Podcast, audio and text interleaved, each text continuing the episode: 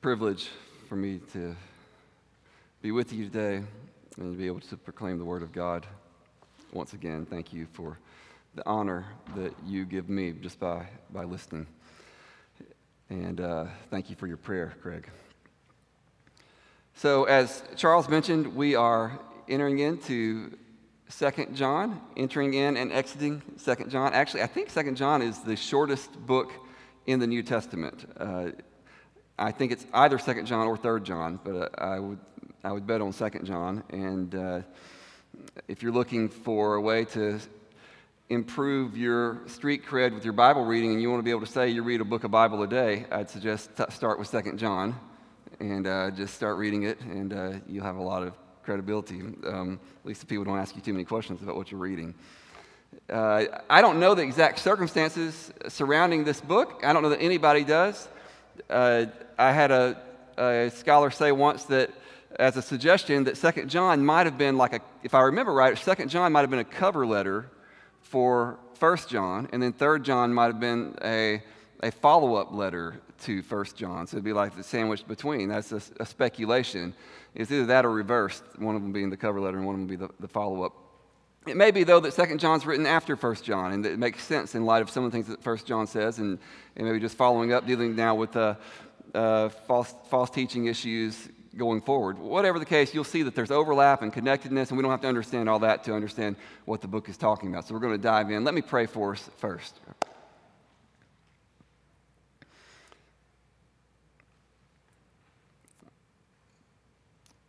Father, Son, and Holy Spirit, blessed Trinity, we do pray that your name will be glorified in all the earth. And we pray that uh, right now, here, today, your name will be glorified. And we ask this in Jesus' name, amen. So, if you look at the first verse of Second John, it says, The elder, that's how the writer identifies himself, to the elect lady and her children. Now, some people have thought that this is referring to a specific lady somewhere, uh, I incline towards the view that this is talking about a church, and this is a, a uh, designation for a, a, body of believers. Maybe because there is danger, maybe because there's a code name being given, so that if this falls in, this letter falls into the wrong hands as it's going, it will be a way to, to throw off the people who might be looking to persecute the church. That's one possibility. Uh, either way, it's an interesting name. Sometimes uh, the church is given feminine imagery in the New Testament, and here uh, John refers to the church as the elect lady. And uh, I wonder how that would go over if I started standing up here and referring to you guys as the elect lady. Good morning, elect lady. Seems kind of awkward. But I do wonder if it might help us sometimes to think of ourselves as the elect some kind of a special designation, some kind of way to, to say, hey, we're not just anybody here, we are God's. We have been chosen by God. And when we receive letters, when we enter into the Word of God, it's because we are His and we have a special identity before Him. So this letter comes to us, the elect ones, just as it came to them, the elect ones. But let's, let's just dive into what John has to say to them. I want to read these first three verses with you, and you, you just see if you notice what stands out here. The elder to the elect lady and her children, whom I love in truth. And not only I, but also all who know the truth. Because of the truth that abides in us and will be with us forever. Grace, mercy, and peace will be with us from God the Father and from Jesus Christ, the Father's Son, in truth and love. Is anybody picking up on, on anything that seems central to this paragraph? Love? Did somebody say love? What, what's, what's central? There's something else more central here, though. It's tr- truth. That's right. Truth. And, and, and, I won't say more central, but it's more repeated here. Maybe we should say that. Uh, the idea that truth really matters. John is starting with that. Truth and love, right here in this, in this first paragraph starting off. And we're going to see that that, that uh, connects to uh, the epistle we've already studied, 1 John, truth and love, right? If you've, if you've been paying attention, we've come across those ideas in 1 John. So, this leads us right into to verse 4. After this introduction, I rejoice greatly to find some of your children walking in the truth, just as we were commanded by the Father. Now we're talking about walking in the truth. And I just want to stop here for a little bit and talk to you about truth this morning. In fact, uh, we're going to spend a, a, good bit of our time here, maybe less time on some of the other things uh, this morning, just talking about truth. And uh, maybe uh, it's, it's okay to do this since John is uh, somewhat redundant, since some of these things that we, we cover we've, we've, we've hit before. So I want, I want to just take an aside here to talk to you about truth. And truth as it's, uh, first of all, in our, in our world, what's going on with truth, and then uh, what, what John's driving at when he talks about truth, okay? Truth, ever since the uh, rising of postmodernism, if you're familiar with that term, truth has fallen on hard times so that we live in a world now where people say things like, there is no such thing as truth. Have you heard that before? Or there's no such thing as absolute truth. And uh, it's not uncommon to encounter this kind of sentiment in our world nowadays. It's connected to, to what's, what's known as relativism. In other words, every truth statement is a matter of perspective. It's a matter of your pref- preference or your subjectivity, but it's not a matter of, of what's, what's right or wrong for everyone. So it's, it's isolated to you. And there are different kinds of relativism. There's cognitive relativism, there's moral relativism, there's individual relativism, there's social relativism. In other words, it, uh, truth is located to me, myself, or, or truth maybe is located just with me and my community. But it's not truth for everybody, right?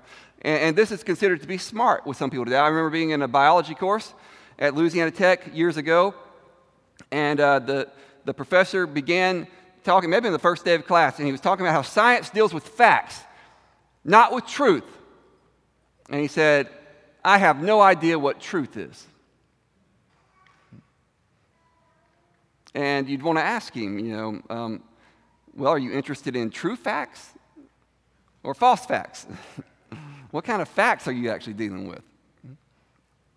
But you see, this is just uh, commonplace for people to make really, really nonsensical statements like that, and nobody actually lives by that.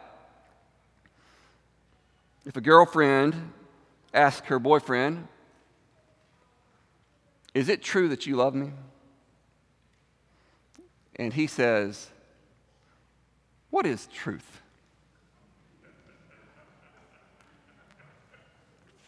That doesn't go over very well, does it? That's not original with me, by the way. Wish it was. See, we all know how to deal with truth when we want to and when we need to. It's actually inescapable. But in certain contexts, it becomes a uh, benefit to some people to say, no, we don't really know what truth is, or we can't really know what truth is. So let me, let me just give you a definition of truth, not so much from a biblical perspective as just maybe the classical definition of truth um, and uh, the way it just makes sense to, to human beings to think about truth generally. Truth is that which corresponds to reality. Truth and reality are different. Reality just is what is, right? it's what exists. Truth is propositional, it's related to statements and beliefs that we have about reality. So the re- reality is this, this podium is made of something. I'm not the best with materials. I don't think this is wood, though. all right. Is this wood? Jason's nodding. Okay, it's wood? Yeah, all right. This podium's made of wood. That's a statement. Now, the podium is real, regardless of what I said. But my statement is true or false based on whether or not this podium is what it is. Right? If I say this podium's plastic, I've made a false statement. If I say it's wood, according to Jason, then this is, this is a true statement. So truth and reality are closely related. And when people are, are denying there is such a truth, such a thing as truth, they're really denying that we have access to what's real.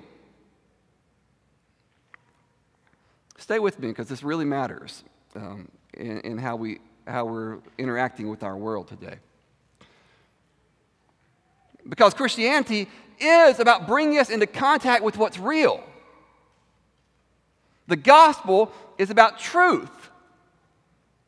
It's about bringing us out of all the falseness that confuses us and ruins our lives. And if we can't say with confidence something's true and something else is false, we don't have any good news to bring to people. And so, in a world that's always rejecting truth, we have to say, no, there is a truth. And actually, you know that, and you already believe that. Now, that, this takes us into another area. Most of the time, I think, where people are, are using this, this kind of reasoning, it's when they're talking about ethical truth, ethical relativism. I don't think most people are what we might say are cognitive relativists, thinking that all knowledge uh, is uh, relative. But, but it really comes up when, it, when you're talking about ethics. People are much more inclined to say, don't force your values on me, than they are to say, don't force your chemistry on me.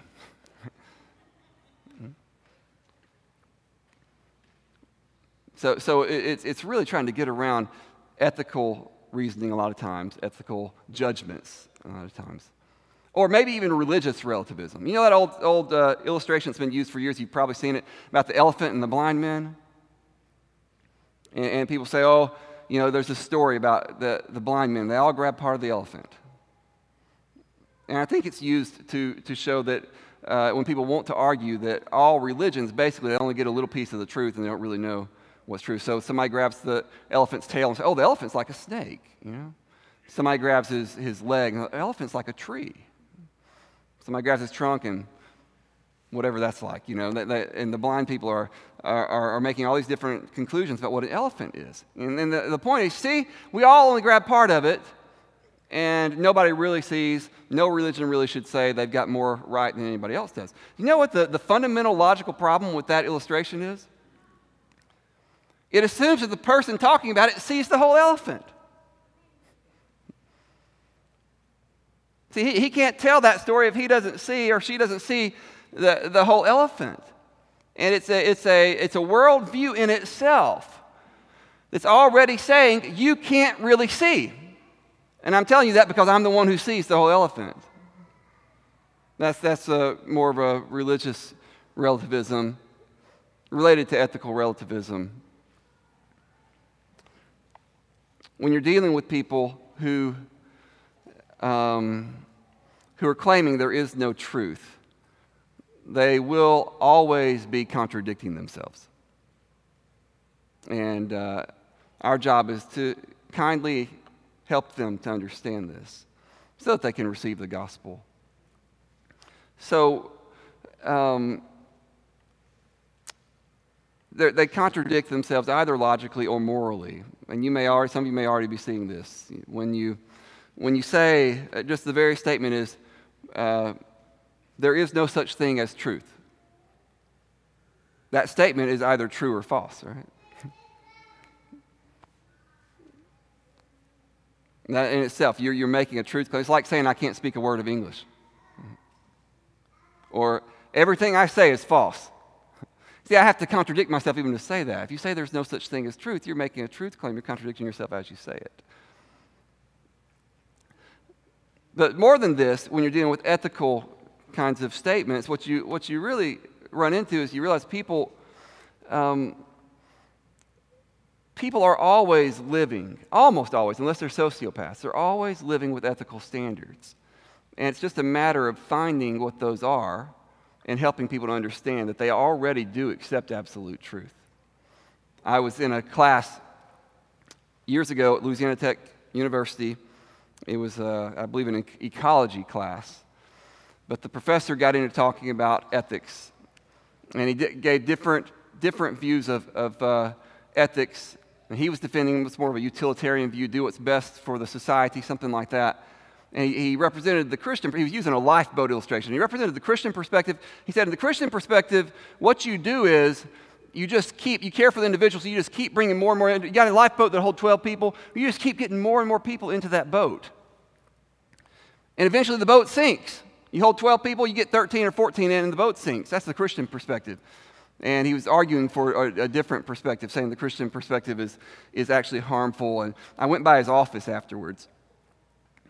And I'm not saying I handled it best, and I'm not representing myself here as a model for you. Um, but I went by his office and uh, I told him, I said, I want to, I, I, said, I think you've misunderstood the Christian ethic and I want to explain it to you from an insider's perspective. And I said, the Christian ethic is not that we just keep overloading a boat so that, so that we drown everybody. That's absurd. I, I said, the Christian ethic is out of love, I get out of the boat. If you're in the water, I'll let you get in. That's Christian ethics. It's sacrifice of, of the person for others. Well, we talked for a bit, argued for a bit, and um, went back and forth. And, and eventually I asked him, I said, well, well, on your view, just where do you even get ethical standards from? There's no God who provide ethical standards, so, so where do your, your ethics come from?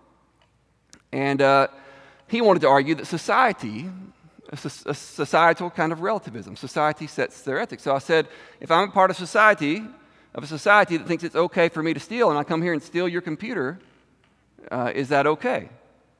And I think he said, in that society, yes, it is. and I just kept pressing, and I said, so, so Hitler, in Hitler's society, when everybody supported him slaughtering the Jews, was that right? He said, in his society, maybe it was. Now, you just have to make people think about those things. Um, I should have pressed him more just to not let him get off the hook with that because deep down, you see, he's made in God's image too, and he knows there's something terribly wrong with that. And, and maybe today our, our, job is to find issues that people care more about and say, so you're okay. Um, with such and such, you know, whatever the current thing is that, that would get people upset. What you find is everybody actually believes in truth. So I'm trying to, I'm trying to just uh, help us understand how we can interact with people in this world that denies truth. And uh, uh, to, to give us a basis for, for coming against what has many times heralded us as, as, oh, you're judgmental because you believe in something being true. You believe in right or wrong. Well, everybody actually does. It's just a matter of finding out where they do. Um, that guy eventually got mad at me and told me I was pounding on the Bible. I said, I haven't mentioned the Bible. Uh, he said, We just need to respect each other's views. Get out of my office. We just need to respect each other's views. I said, I guess if our society says we should, we will. Um, uh, and I left. That was it. Uh, and, uh, you know, I, like I said, I'm not sure I handled that the best possible, but it, it exposes somebody who's really not uh, living consistently, and nobody really does. There is that objective truth. Everybody knows that. And once we get to that point, then we talk about what is that truth and how do we discuss it. Now, when we talk about John, okay, how is John using truth? He's using it in a little bit different way, although it may assume that basic understanding of corresponding to reality. But it seems like it gets broadened and deepened in John to refer to something more than just truth statements that correspond to reality. He talks about walking in truth, the truth living in us, the truth abiding in us, the truth remaining with us forever. And uh, when we talk about that kind of truth, uh, we may be talking about something more like this. This is what the uh, International Bible Encyclopedia says about John with, with truth reality in relation to the vital interest of the soul. Reality in relation to the vital interest of the soul. And we talk about walking in truth. One commentator says it's, it's like uh, we're talking about living the true life, one that's committed to God, committed to God's ways, that kind of thing. So, so we're dealing with reality. At one level, we might say the truth for John is just the message about Jesus. Jesus is God's Son, the Messiah, Jesus revealing God to us. But then that's going to immediately take us into other areas because we, th- we think about them, how do we walk in that truth? How does that truth summon us into a different kind of life? And this reminds us then, or just, it just prompts us to reflect on what we're invited to, what we're invited into by the gospel.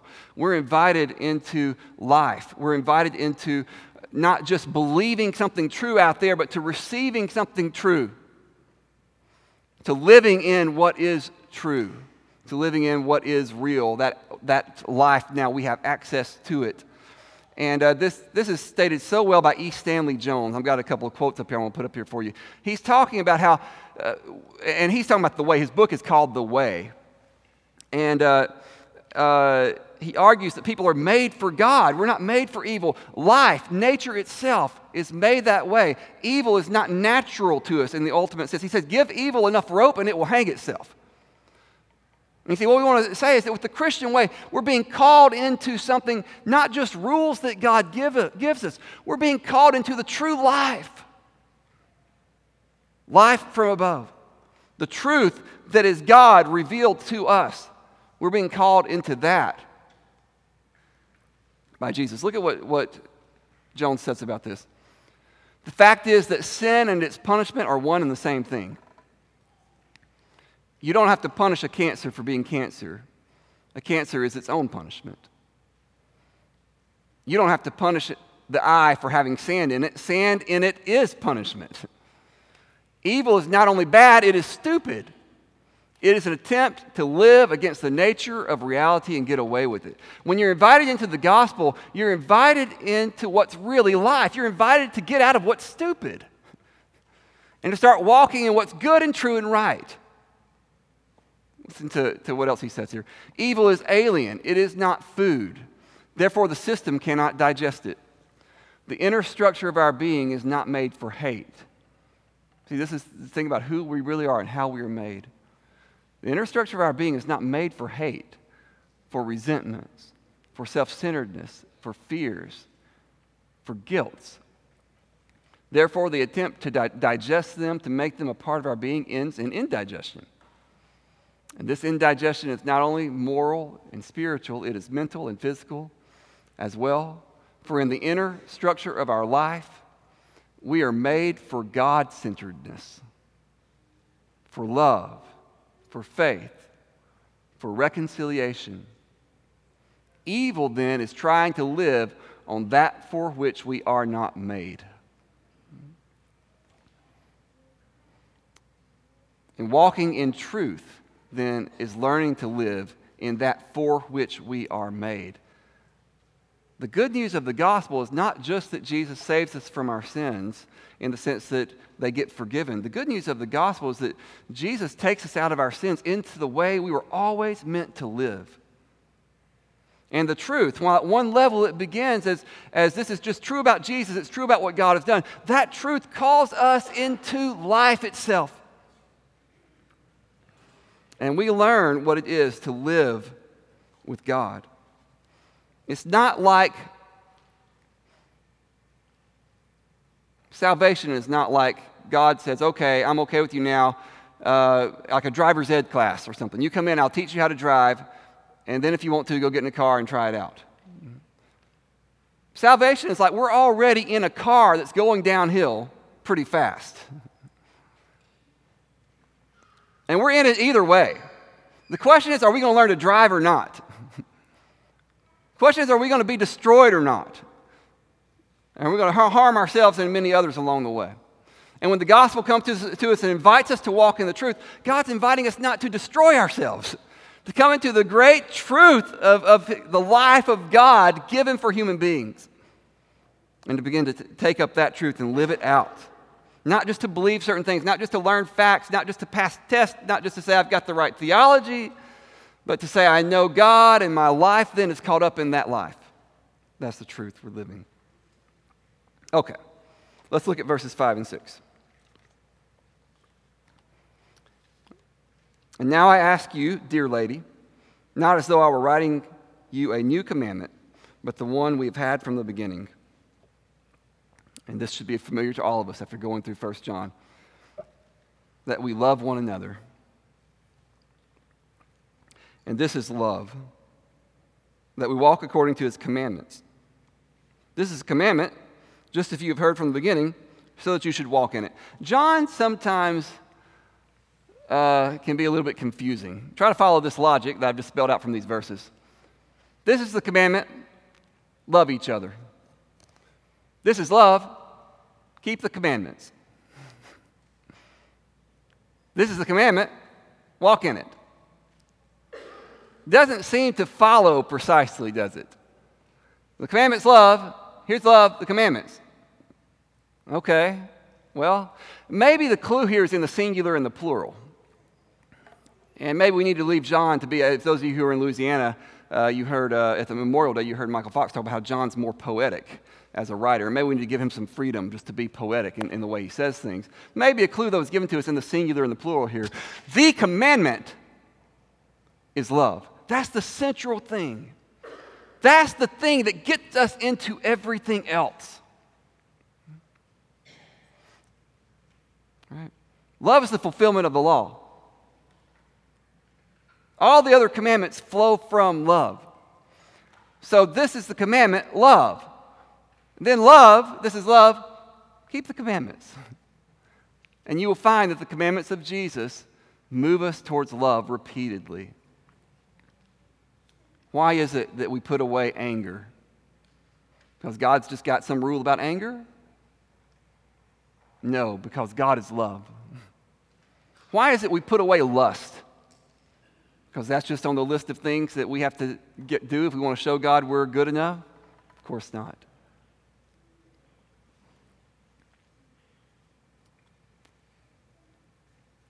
And just go down, go down the list and you think about what, what you're commanded to do in the scriptures. And uh, you'll see that the commands flow from love. And we're always moving into love. Let me just remind you of what we've seen in 1 John. God is love. This incredible statement. It's almost incomprehensible. It's hard for us to believe. God is love. Do you know that God has always been love? We were talking about this in one of the small groups this week. God has always been love. He has always been a Trinitarian fellowship, three persons in a love relationship. That's the heart of the universe. The heart of the universe is not a black hole. The heart of the universe is a fellowship of love. That's what's always been. And, and, and, what happens then with the gospel is Jesus comes along and reveals that heart of the universe to be the heart of God and says, Now, you people who come to me, you are sucked into that fellowship. The church is that fellowship. We're the life of the Trinity. We have fellowship with God, as John says at the beginning, and we also have fellowship with each other. We are brought into that kind of relationship with each other. That's who we are. That's what we've heard from the beginning. And it's so important that we grasp this because what we'll do with things like this in Christ is we'll hear them and, and we'll feel bad about them and we'll press harder on our will. And we'll say, well, if I just go for it, I'll do it. And we may do better for a day or two. but that is not a sustaining engine for the life God calls us into. What will sustain that life is fellowship with the God of love. And that is what we're called into. Into this Trinitarian fellowship where we know Him and He knows us, and we are then overflowing from that place to each other in love. We can't just do this by willpower alone. Our wills are not as strong as we think they are and we will be discouraged and defeated when we start out with, I'm going to try harder and I'm going to do better, and we don't really yet know God. We haven't really yet learned how to live in fellowship with God. It is in that fellowship, when we're in touch with Him, that life grows in us. And that real life is the, the life that walks in the truth, the truth that's related to love, the truth that is love, seen in Christ. That's the center of the universe, it's the center of the church. And what that means for us is in every situation, we go back to the experience of God's love. And we say, How does this work out now? How does this work out when we disagree? How does this work out when things are hard? How does this work out when maybe I don't like people as much as I thought I did? How does this work out when somebody annoys me? And guys, if the gospel is true, if the faith of the, of the, the saints is true, it's been handed down through the ages, there is a power in the universe we have only barely tasted that can overflow in his, God's people through Jesus Christ. It is Trinitarian love, our fellowship with God, that leads to fellowship with each other. Isn't it interesting? The passage that we memorized last year, a lot of us did uh, together, is Paul talking about just knowing God's love. I pray that you'll have the power together with all God's holy people to grasp how wide and long and high and deep is the love of Christ and to know this love that passes knowledge. You understand? He says all that first. You know this love that passes knowledge so that you can be filled with the fullness of God. The fullness of God doesn't come to us apart from knowing that love. But it does come as we know His love. And, guys, one of the most important things we can do in Christ is to deepen ourselves in the love of God. And sometimes instead of trying harder, and I'm learning this myself, and I speak to myself here, I hope, I hope you know that.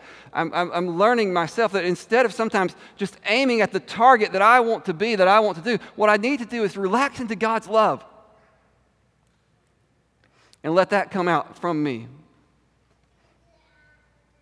I truly believe that's a genuine place of spiritual growth. Well, let's get to the end of this, this letter. Some of you may be very familiar with these words given uh, your background, if yours is similar to mine. For many deceivers have gone out into the world, those who do not confess the coming of Jesus Christ in the flesh. Such a one is the deceiver and the antichrist. Watch yourself so you may not lose what we have worked for, but may win a full reward. This is back to talking about what we talked about in 1 John the Antichrist, the, the ones who are proclaiming a message against Christ, something that denies the full incarnation of Jesus Everyone who goes on ahead and does not abide in the teaching of Christ does not have God. Whoever abides in the teaching has both the Father and the Son. If anyone comes to you and does not bring this teaching, do not receive him into your house or give him any greeting, for, for whoever greets him takes part in his wicked works. Okay, man. Some people think that's really harsh. Even uh, scholars, at least one I know of, argue uh, against this uh, passage saying, no, this, this is just not the spirit of Jesus here. um, uh, the idea that we should draw a tight boundary like that. Here is the apostle of love, John, who's more love filled than anybody else in the New Testament, coming along and saying, sometimes you need to tell people they can't come in. Now, what is he talking about here? What is it that's going on? I don't think we should view this as as uh, every disagreement anyone has about anything. What has John been talking about in 1 John, as we've seen? He's been talking about Jesus, right? He's been talking about people who want to deny who Jesus is. People who want to deny the salvation that came through the, through the full incarnation of Jesus Christ. And the doctrine of Christ, scholars debate, I don't know for sure. Honestly, can you limit it to just that and say it's just this message about Jesus? Maybe so, actually. That may be all he's talking about. If you look directly in the context, that's just what he's, he said. People who, uh, um, verse 7, those who, uh, uh, the deceivers who go out into the world, they do not confess the coming of Jesus Christ in the flesh. Right? Maybe that's what he's talking about. He says abide in the doctrine of Christ. Maybe it's just that. Just people who deny that Jesus Christ has come in the flesh or who are unwilling to confess that Jesus Christ has come in the flesh. Maybe it's a little bit bigger than that because that connects directly to life, right? It connects directly to the, to the teaching that Jesus brings from the beginning about loving each other and living a righteous life. Maybe so. But what we can't do is take this and expand it to where it's everything in the Bible as some people do. And, and, that has happened. And what's that you will inevitably do if you broaden it like that? First of all, you're disconnecting it from anything you find in 1 John, 2 John, 3 John. But what also is happening is you're going you're going to reduce it to the things that you have decided really matter. And you're going to be in, in conflict with no telling how many people around you, with everybody else around you who doesn't see things just like you see them. And your little circle is going to shrink and shrink and shrink, smaller and smaller, because you've said, okay, these are the things for me, and I've, I've, I've seen them in the Bible. Now, it, in a sense, you're saying theoretically it's, it's the Bible, but then everybody goes through and picks and chooses. And you just look back at the kind of things people have divided over or argued vigorously over. Should Christians celebrate Christmas? How exactly should we practice the Lord's Supper? What about divorce? And I'm not saying none of these issues matter, okay? I'm not saying we shouldn't do our best to, to have a, an understanding of these things. Some, some matter less than others, right? And some things are silly that people argue over, but others are not. But even then, I don't think we should take all these things and force them into the doctrine of Christ and say we only have fellowship with those who agree with us on all these issues. That is a recipe for dividing the body of Christ. What's given to us is the doctrine of Christ, Christ as He is, Christ calling us into the heart of God, Christ calling us to overflow with love. And as we have that, notice what He says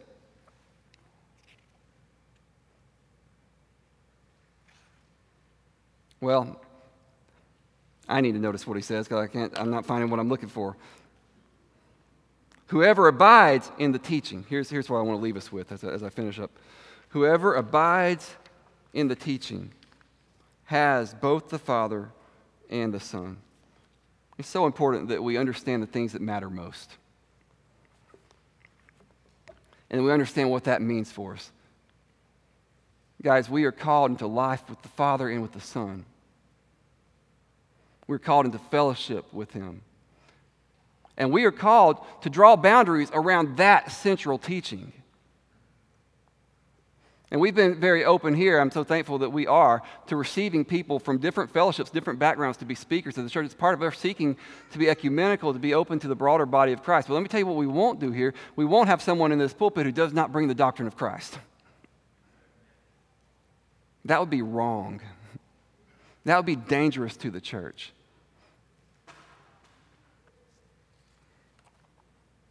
Because in that doctrine, it's in that revelation that we have a walk with, we have fellowship with God the Father and God the Son. And thank God for that. Ultimately, this is for the glory and honor of Jesus Christ. And as we live in this doctrine, we live in fellowship with Him and fellowship with each other. Thank God for that. Praise team, if you guys would go ahead and come on up, I'm going to pray as you come. Lord, we thank you for revealing these beautiful things to us. Teach us what it means to receive your love, to truly internalize it. Let that overflow from us. And Lord, teach us to be grounded in the beautiful doctrine of Christ. Thank you for giving it to us. In Jesus' name, amen.